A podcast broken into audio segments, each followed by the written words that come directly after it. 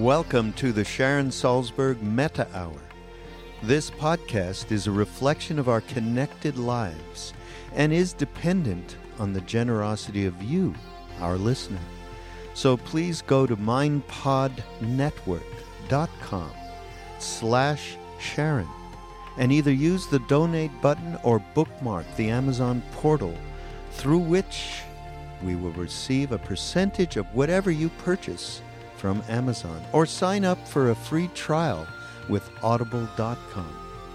We thank you for your support in allowing Sharon to continue to share her exquisite heart wisdom.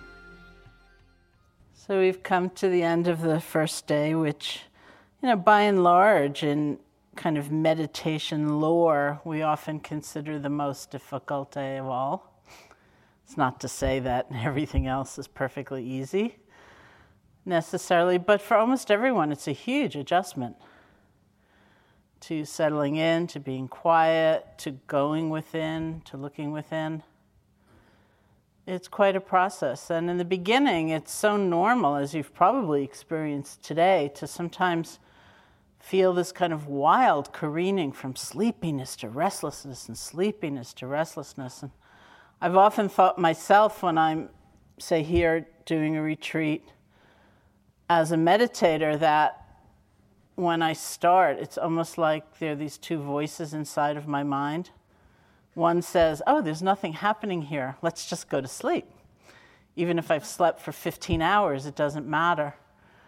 And the other voice says something like, There's nothing happening here. Let's make something happen. And this huge torrent of thinking and planning and creativity and uh, restlessness and so much of that. And that's not a problem you know, we know that just in this process, inevitably, we go through times like that, that it tends to be most intense at the beginning. More of a problem is utterly believing the thought, which so commonly arises, that says, oh no, six more days, exactly like this. it's never going to change. That's the problem. But seeing that is a good thing, isn't it? because then we have a much better sense of the kind of patterns that uh, we get so caught up in in our minds. And that really is the nature of the meditative process. You know, there are lots of ways of practicing meditation. There's so many methods and styles, and I think it's good too to have a feeling of experimentation, to check out a lot of different things and see what might suit you or might suit you at a different time and a certain time in your life, but some of the common threads are also very useful to understand.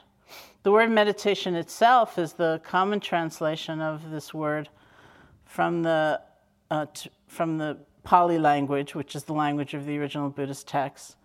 The word is bhavana, and it literally means cultivation. So, if you think of the Buddha in this very agrarian society, using images that made a lot of sense to all of the people he was speaking to, it's this idea of cultivating the ground. We're cultivating the ground so some really wondrous things can emerge. But the process is one of cultivation. It's not our normal way of relating, which tends to be one of acquisition you know, thinking I'm going to get something, I'm going to own it, I'm going to possess it, I'm going to be able to tell everyone about it next Monday. You know, I can boast, here's the thing. You know, we reify our experience, we try to hold on, we grasp, we cling. And we often, you know, feel kind of bereft that we need more and we need more and we need more, and this, this constant uh, sense of acquiring. So I was in um, Toronto not too long ago, and somebody was driving me to the workshop that I was going to do, and there was a giant billboard that we passed, and it was just a picture of a car, and then this phrase, um, lust conquers everything. And then we just went on, and I kept, you know, kind of like trying to turn around, like, what was that about? And, and we never went down that route again, so I never got to really examine that. But I thought, well, yeah, we do have that message, don't we? You know, uh, coming at us. And, you know, and one of the great challenges of meditation is that we're asked to be different you know, not to be in that sort of mad race to acquire a new and better experience, and not to be judging ourselves so harshly, and uh, thinking in terms of success and failure. You know, it's letting go of a lot of old ways of relating, old ways of thinking. And that's why it's such an adventure. So, bhavana means cultivation. We're cultivating the ground. We're doing the work. It's like we're we're nurturing that soil so that the fruit, the flower that we want, can, can emerge. In the Tibetan tradition, uh, some Tibetan traditions, there's a, a kind of fun explication of that word bhavana, where they also, uh, of course, talk about it as cultivation, but they have this phrase associated with it, and that phrase is something like getting used to it. So when we're meditating, according to that perspective, we're getting used to it. And what are we getting used to? The, the idea seems to be that it's like a belief that we really have, by and large, had some very profound experiences in our life. You know, just from living a life. We've had moments of enormous connection and wisdom and clarity and caring. But we don't tend to be awfully used to them. You know, so we have an experience like that and it's kind of fleeting, and maybe we think, what was that? I don't think I'll tell anyone about that. Or, that was freaky. Or, I need that. I have to get it back. How do I get it back? I don't know how to get it back. I feel kind of desperate now. You know, so we're practicing not to get something totally unknown and kind of unbelievable for us, you know, so distant, so far away. But we're practicing more to get used to, to abide in, to dwell in, to feel at home in. The kinds of moments of clarity, wisdom, understanding, love, compassion that in fact we have had. And even if you don't feel very confident about that, you know, from the Buddhist point of view, all of these things are part of a capacity that we have. It, that capacity certainly may not be fully flowered, but as a capacity, as a potential, it is never ever destroyed. To love, to connect, to care, to see how things actually are. So no matter what we might go through, and no matter what we might yet go through as a person, that capacity, it's like that seed form, is never ever destroyed. It may be covered over, and it usually is. It may be obscured, it may be hard to find, and it may be very hard to trust, but it's there. There's nothing that we can go through that can destroy it. And so we practice meditation to return to abide, to dwell, to help in the flourishing of, of those capacities that are within. And so um, it's different, you know, in so many ways from how we normally are. Even in the practice, say, of uh, being with the breath and, and being mindful as we've practiced today. You know, I first went to India to practice meditation in 1970 and uh, began practicing in uh, January of 1971 at an intensive 10 day retreat. And the very first instruction I got was what we started with last night, really, which was sit down and feel your breath. And I was absolutely appalled. You know, I thought, feel my breath. Came all the way to India, you know?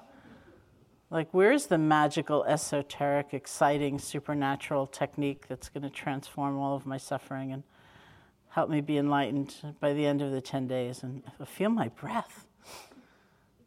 But then I thought, well, how hard can this be? You know, this stupid thing.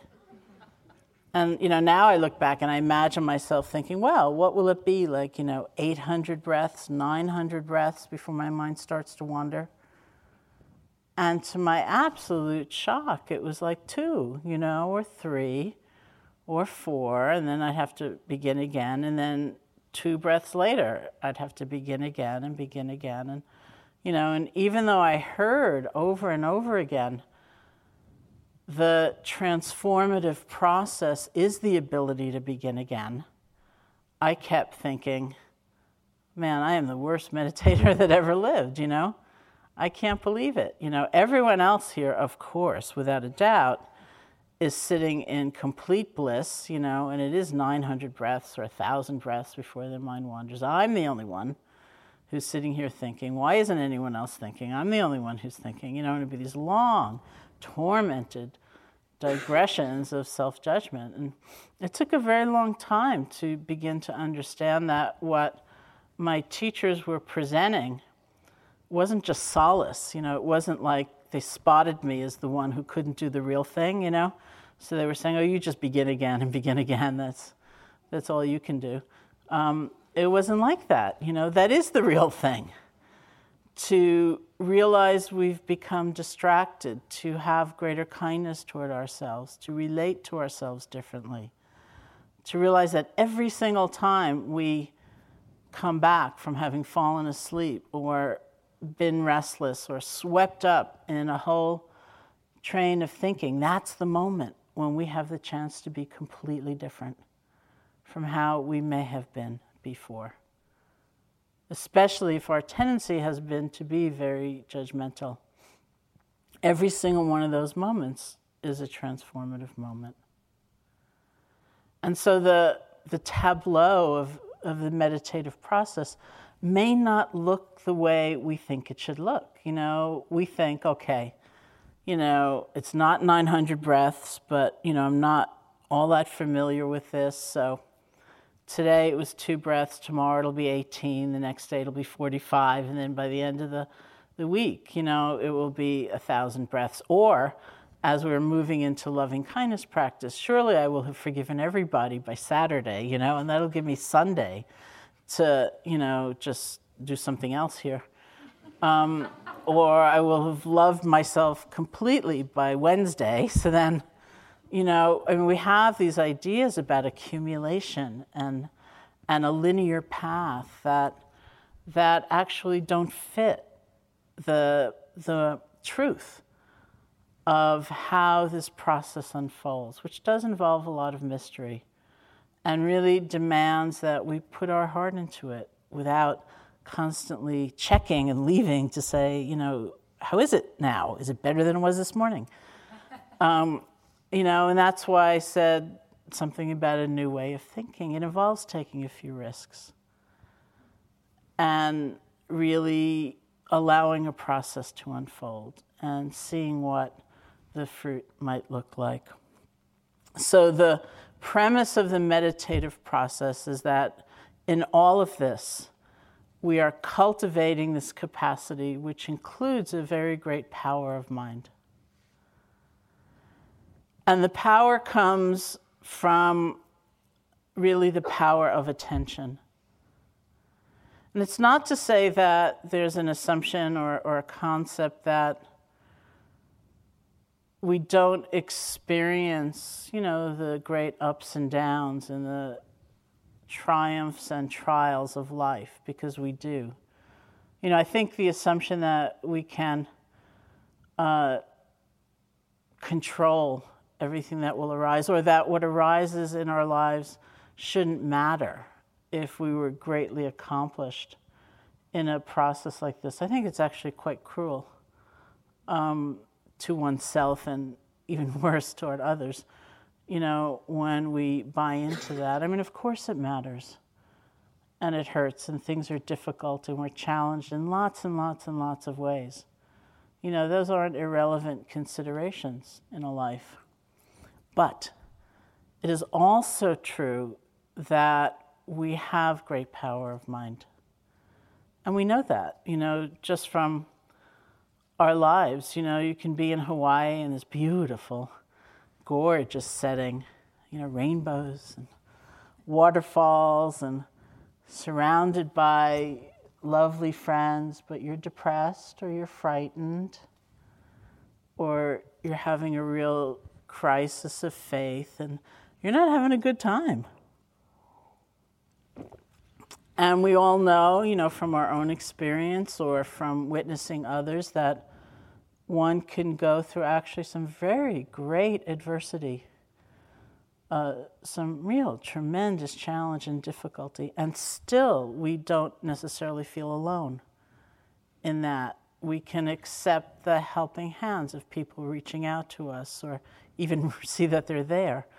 We can not feel isolated, but instead feel connected to others in this great predicament that is life and all of its vulnerability.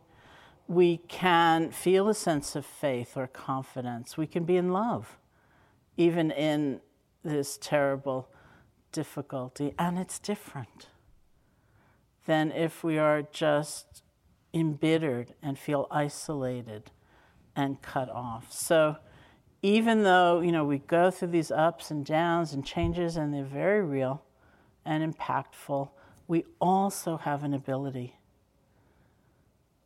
to either feel connected to all of life in the midst of that or to feel shut down and alone and it will be very very different so what we're doing is nurturing that capacity and it all has to do with attention.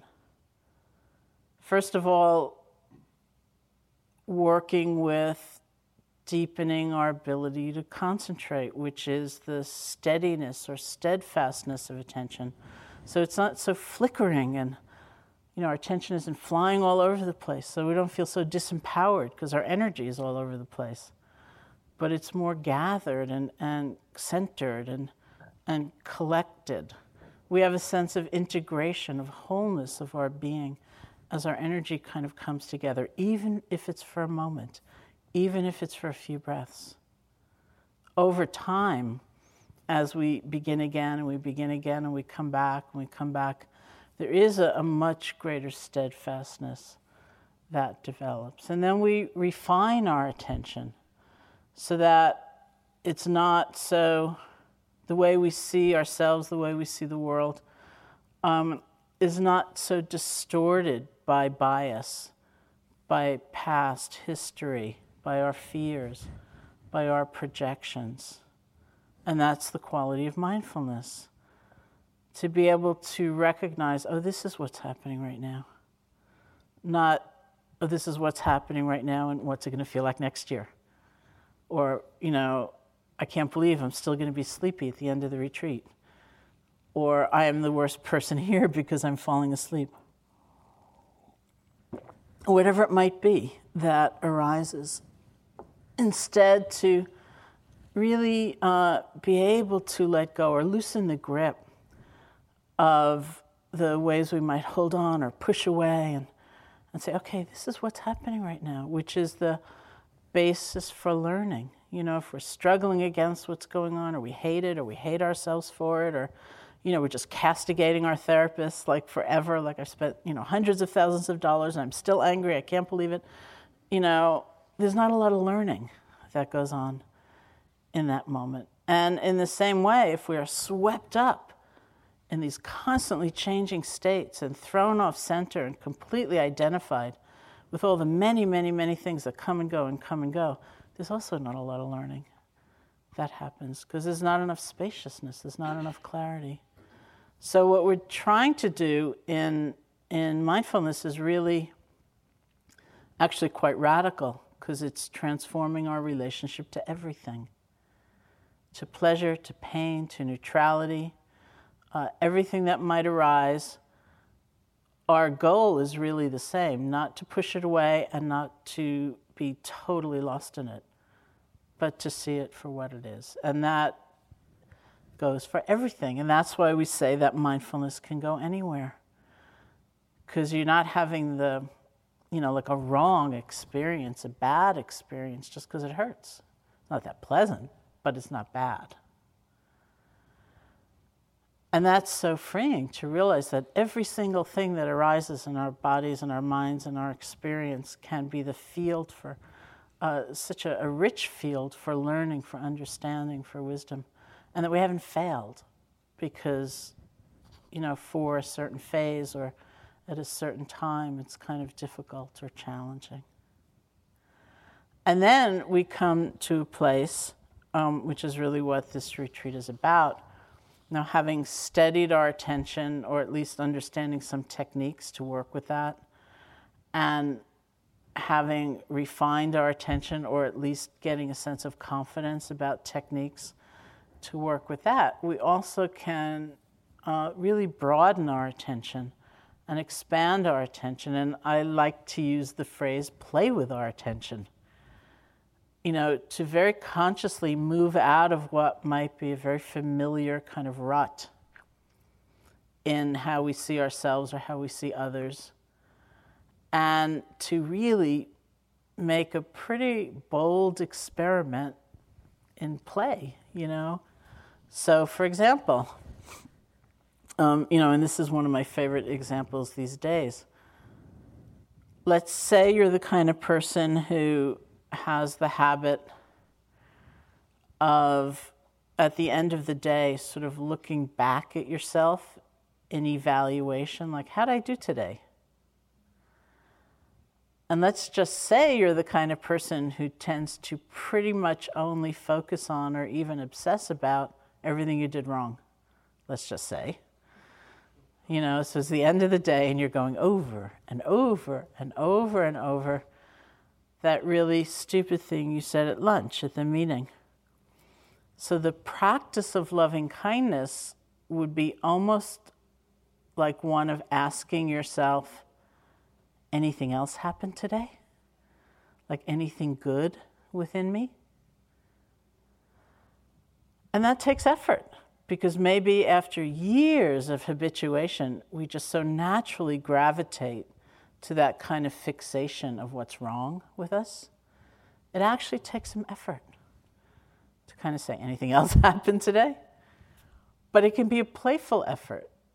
You know, it, it shouldn't feel phony or um, something that's just kind of self conscious or self righteous. And it's not aligned with delusion. It's not as though you say you're insisting wasn't it a brilliant and witty thing I said at lunch? You know, maybe it was really stupid. And there are consequences to that. But that's not all that we are, ever. You know, that sense of collapse, that certainty, that fixedness. I am that person who said that really stupid thing. And that's all I will ever be. That's what we're challenging, is that collapse. And you think about you know, who we pay attention to and who we look right through, who we ignore, who forms the other for us. Not even through antipathy or, you know, fear or prejudice, but just through ignoring them, indifference. You know, and when someone has become the other, what happens to them is it doesn't count for us. It's negligible because they're like an object. They're not like a feeling being. How many people, how many creatures, you know, do we just discount in that way? Because we don't pay attention to them. So you could almost say, in that sense, the practice of loving kindness is realizing or recognizing that tendency and just turning it around so that we do pay attention in that moment to someone who we have previously considered unimportant for us or not counting for us. It's all kinds of things like that. You know, it's realizing the power of our attention and being willing to experiment in all of these different ways. So, loving kindness is metta. Doesn't really mean liking somebody, which would be a little coercive, wouldn't it? Actually, my, given the season, um, one of my favorite comments ever that somebody made about loving kindness practice uh, to me was when they told me they absolutely detested the meditation because it reminded them of a continually enforced Valentine's Day. You know, like on the count of three, you will be filled with love, no matter what you're really feeling. You know, just this sort of veneer, it's very phony and put upon. And, and of course, it's not like that at all.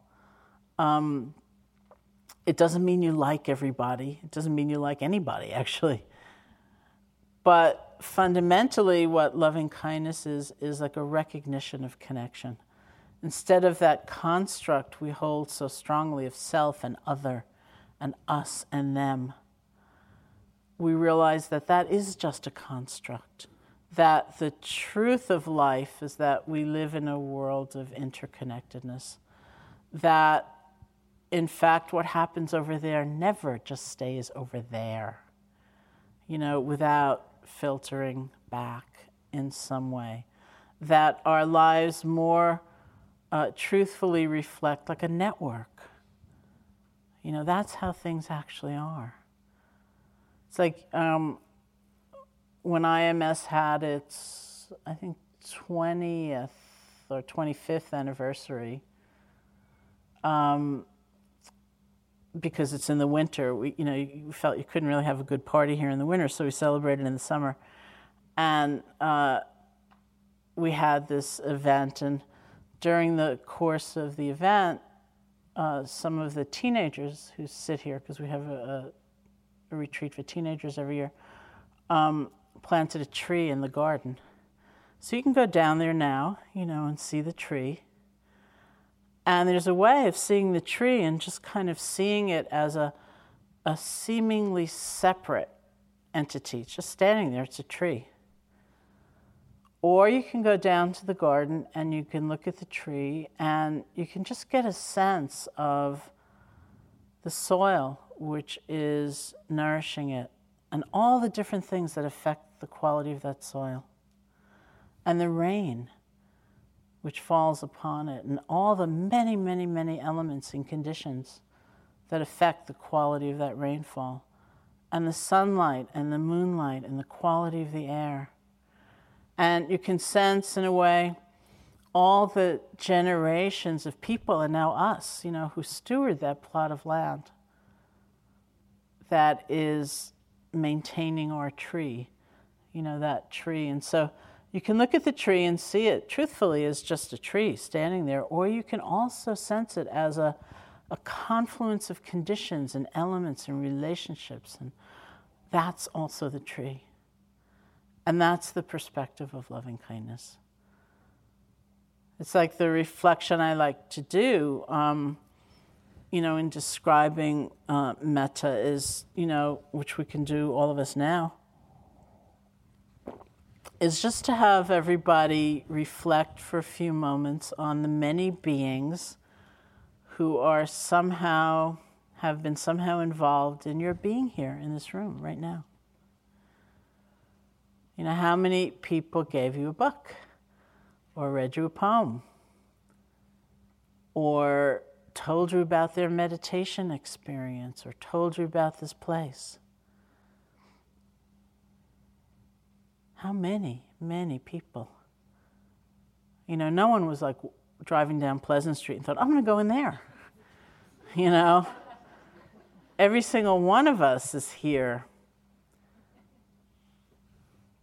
as a result of relationships, interactions, connections. And I went to India that first time as a student at the State University of New York at Buffalo. I had a theoretically a year of independent study uh, to do. It lasted a little longer. But, uh, you know, so sometimes when I do this reflection, I think about the Board of Regents, which gave me my scholarship to college, or the people at that department who, you know, approved my independent study project that said, I want to go to India and study Buddhist meditation. Because they're obviously a part of my being here right now. And when I do this reflection, I also sometimes include the people whose actions have really, really hurt me. You know, not the ones that I just find kind of annoying or irritating, but the times when I felt like I've really gone to an edge, so that I've said, I will not be free until I understand this in a different way, or until I can find a different source of happiness. Because they are also part of my being here, this moment too. Every one of us. That's the perspective of metta. It's realizing that all of life is interconnected and that the ways we hold ourselves so apart or feel so separate are constructs. It's born out of assumption, it's born out of patterns, habits. And that the more we see things, the more we can make these kinds of experiments with our attention, the more we will recognize that that world of us and them is like this illusion which binds us. But you know, people get sort of squeamish because they think that, well, and people have often said, you know, were I to develop a loving heart, then, you know, it'd be kind of foolish and sentimental, and I'd let people hurt me, and I wouldn't stand up for myself. I wouldn't be strong, and I'd let other people be treated in an unjust fashion or abused or harmed, and I wouldn't, you know, really take a stand, and I won't, wouldn't really try to make a difference. And I've often reflected on that because it seems to me pretty sad that our idea of love in this culture has degenerated so much that we align it with being kind of stupid, you know, and weak and foolish. And one of the books I wrote was called The Force of Kindness and uh, is one of my favorite book titles, although Leela has come up with, I think, the rest of my book titles, and they're very good. She's a master at that. Um, but The Force of Kindness was the suggestion of the publisher. And um, I liked it uh, because I thought it challenged our commonly held assumption, which is that something like kindness, you know, is, is pretty much a secondary virtue. That, you know, if you can't be courageous and you can't be uh, fantastic and you can't be beautiful, it's like, yeah, be kind, you know. It's like, it's a little something. it's not that good. I mean, it's good, you know, but it's not great, you know. It's like, it's all right, you know. And you think, but truthfully, for any one of us, if we have been so lucky as to feel ourselves the recipient of someone's kindness, not in a um, as a measure of exchange, you know, because we felt we deserved it. Well, I gave you a break, you know, so give me a break. But we really feel we have come up against somebody's kindness that just exists, you know, not because we've done something to deserve it. It's an amazing recollection isn't it? You know, we don't think kind of with pity of that person, like, oh, poor fool, you know? How weak of you. You know, it, it's a tremendous strength, it's an extraordinary quality. And so that's our exploration in being here. It's being able to play with our attention enough so that um, we can experiment in many ways, in the ways we view ourselves, in the ways we pay attention to those we really care about anyway. One of the, um, in the natural progression of doing loving kindness practice, we start with ourselves. We'll do that tomorrow morning.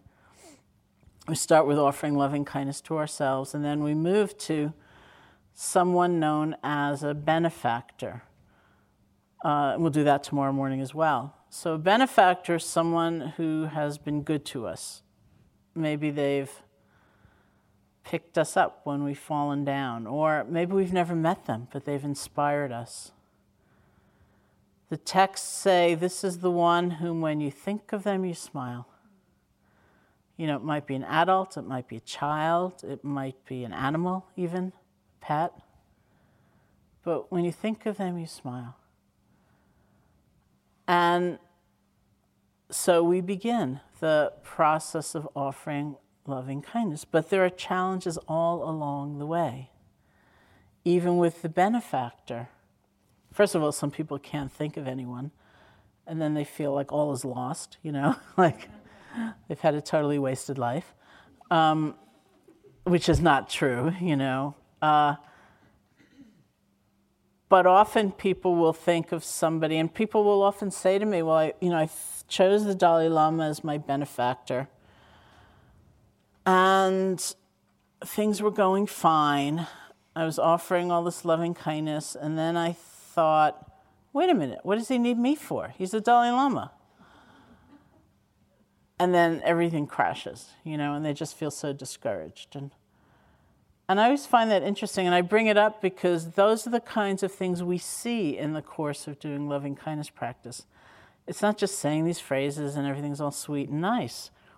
We see a lot of ways we withhold or we uh, denigrate our own ability to love, or we see um, even that. I always find that, that comment so interesting, and I've heard it so many times. I think, well, isn't that an interesting assumption? You know, that what I have to offer is nothing.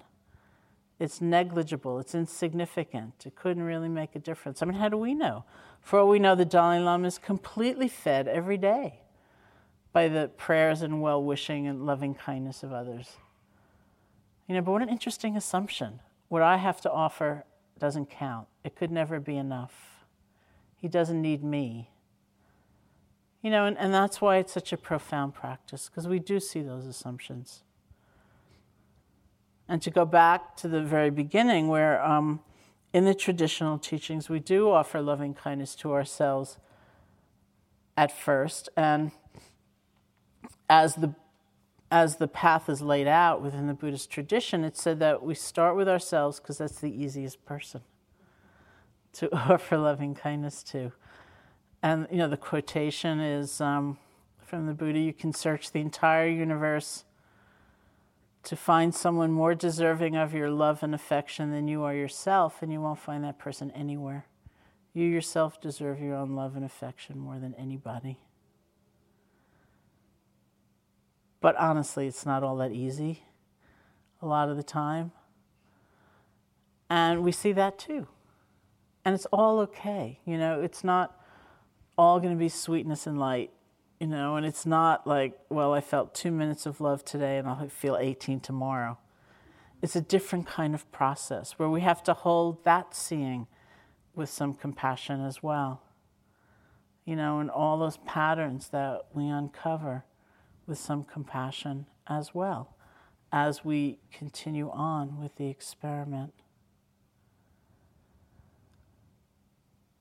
I'll say a few more things about the practice. One is I have often found this practice, and this is hard in terms of being on retreat.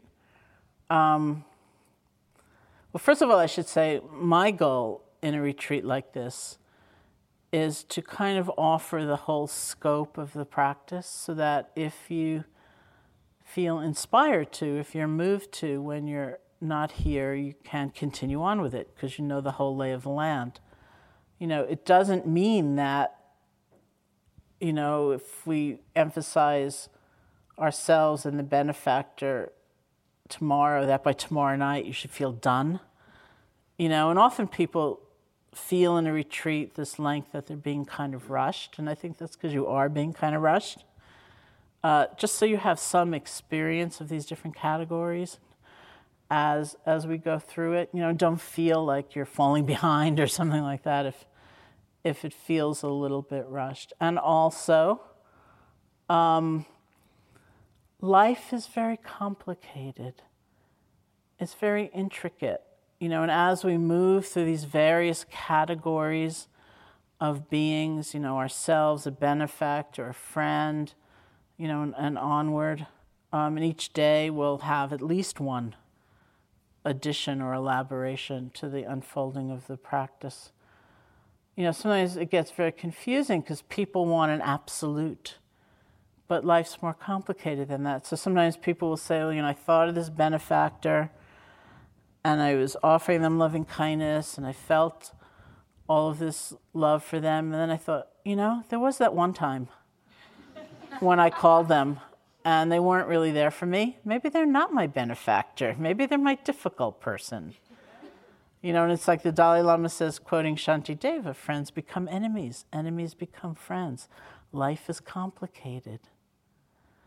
You know, so rather than feeling you have to find the perfect benefactor, uh, to realize that we're trying to rely on a structure in order to unfold a practice. It's not going to be perfect, but that's okay.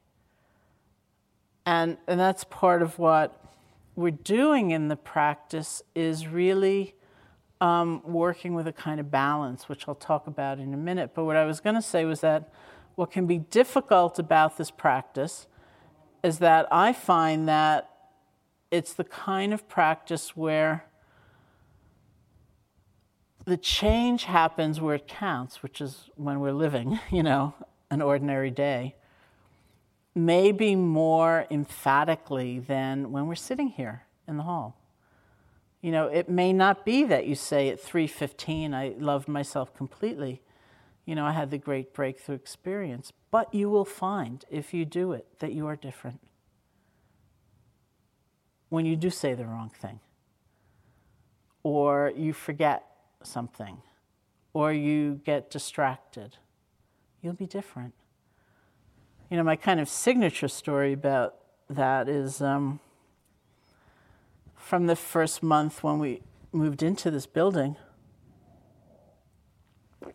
And those of us who were here in the beginning thought, well, you know, let's just sit for a month, even though we didn't have a teacher to guide us at the time. So I'd always wanted to do intensive loving kindness practice, and I knew how it was done, which is, you know, the silent repetition of certain phrases, and you go through these categories, starting with yourself. And I'd done it, you know, for an hour here or there, but I'd never really done it in a systematic way. So I said, okay, let me do it. I have a month.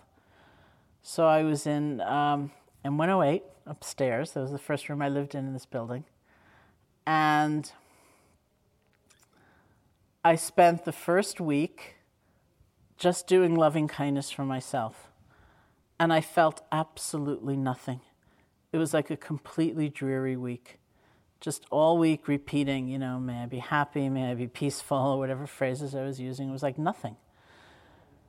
And then at the end of the week, something happened to one of our friends, sort of in the larger community in Boston, so that several of us had to suddenly leave the retreat. And I was one of the people, you know, so I was in the bathroom there getting ready to leave when I dropped this really big jar of something on the tile floor, you know, so the jar shattered and the stuff went everywhere. And the very first thought that came up in my mind was, You are really a klutz, but I love you. And I thought, Look at that. you know, you could have given me anything in the course of the week, and I could not have honestly said something was happening, but something was happening. You know, we also tend to quantify uh, and reify that, that sense of love. We want a great burst of emotion or warmth, but maybe it's happening on a level deeper or other than the emotional, you know? So you have to kind of give it a shot. And, you know, kind of, that's what I said, really, you know, to try to do it as wholeheartedly as you can, not kind of evaluating it constantly, and then looking in life. Where, you know, the other story I tell now is, this friend of mine took me out to lunch in New York City, and it was like one of those convention, uh, one of those confessional lunches. You know, we started out by saying, "I just have to confess," and what he said was, you know, he said, "I've been doing loving kindness practice for about three years now, and when I sit every day, that's what I do, and when I'm on retreat, that's what I do." And he said. But you know, in some ways, my experience in sitting, in formal sitting, is not that different in a way from when I started. And he said, But I'm like a completely different person. He said, I'm different with myself, I'm different with my family, I'm different ethically, I'm different in my community. And then he looked at me and he said, Is that enough? And I said, Yeah, I kind of think it's enough, you know? So, here too, you know, um, and that's one of the ways we can enjoy this week and this practice is by just letting it go. Let it ride, you know, just do it. And then we'll see. Oh, you'll see, you know uh, in your life where it counts. Because isn't that better, you know, than having kind of a great experience here that's like completely meaningless in your life, you know? So, So we do the practice of loving kindness through the silent repetition of certain phrases. Rather than gathering our attention around the feeling of the breath, we gather our attention around these phrases. And the phrases, too, are imperfect, they're words. And so you can drive yourself crazy looking for the perfect phrase.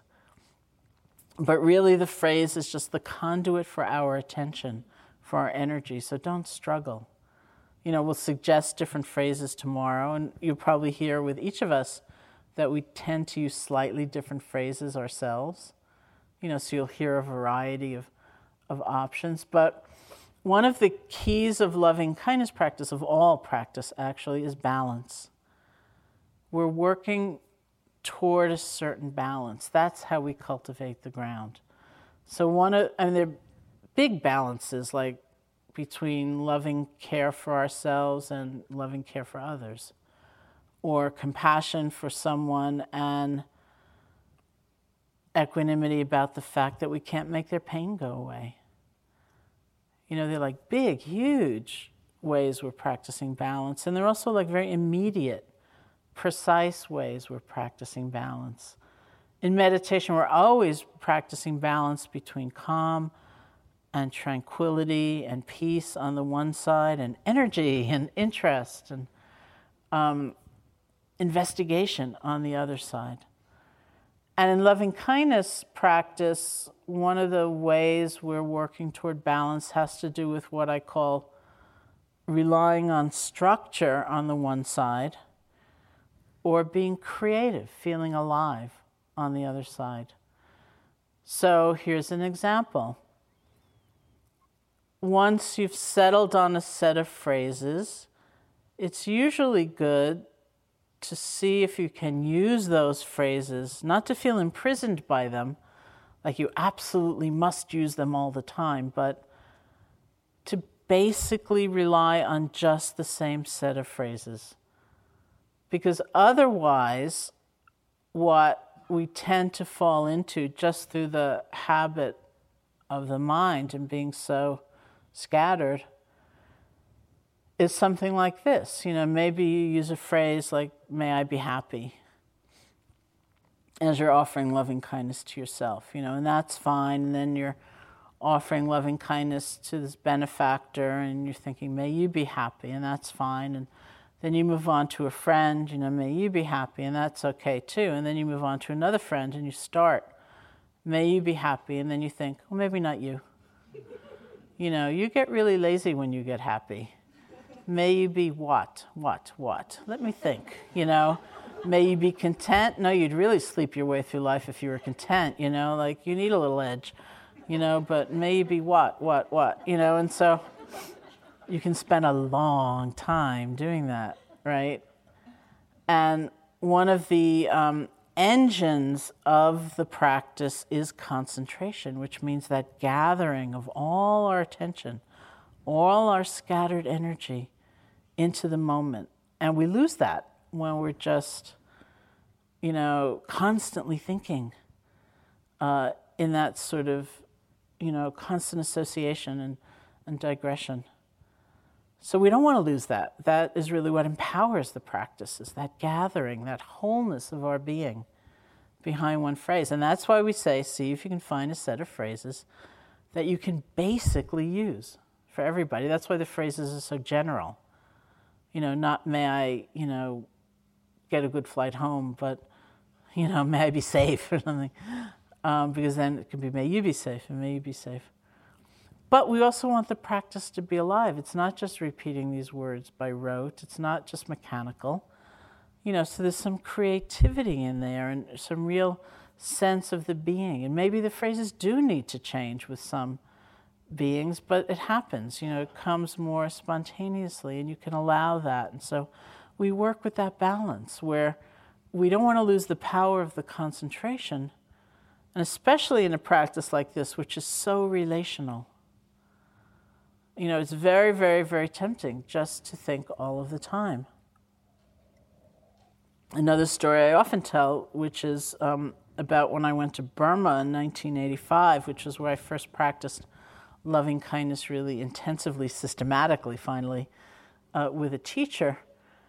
And at one point, uh, my teacher, Sayadaw Pandita, said, I want you to go back to your room and offer loving kindness to a good friend. So I went back to my room and I thought of a friend. And right away I started thinking, I wonder what the time difference is between Rangoon and Northampton. You know, I wonder where she is right now. I wonder if she went out to dinner. Yeah, I bet she did go out to dinner. I wonder where she went out to dinner. You know, did she go out to that Greek restaurant? Did she go out to the Italian restaurant? Would she go out to the Japanese restaurant? No, she couldn't have gone to the Japanese restaurant. That closed, I think. Isn't it strange? Restaurants in that corner, this is a totally true story. Restaurants in that corner always close. I wonder why that is. It makes no sense. It's, rec- it's really near Smith College and there's great parking. Why do they always close? Maybe it's bad feng shui. What is feng shui anyway? You know? And it's like totally gone for a long, long, long period of time, which is very different than the power of all of that, you know, complete presence of like, may you be happy, may you be peaceful. So we need to really remember, you know, what we're doing, which is the structure of the practice the phrases, the presence, the concentration, the beginning again. But you also should have fun you know, and and see it as a form of play, and that it is creative and it's interesting, and that we will see many, many, many things, and we can still be kind to ourselves, as as all of these different elements, you know, arise. Like, may be happy, but not as happy as I am, you know, or whatever it might be, that uh, you suddenly discover uh, going on. Really, you know, it, it's it's a time when we can really move out of that landscape of judgment um, into a, a, whole different way of relating to ourselves in terms of discovery, exploration, experimentation, um, and real freedom. Thank you for listening to the Sharon Salzberg Metta Hour.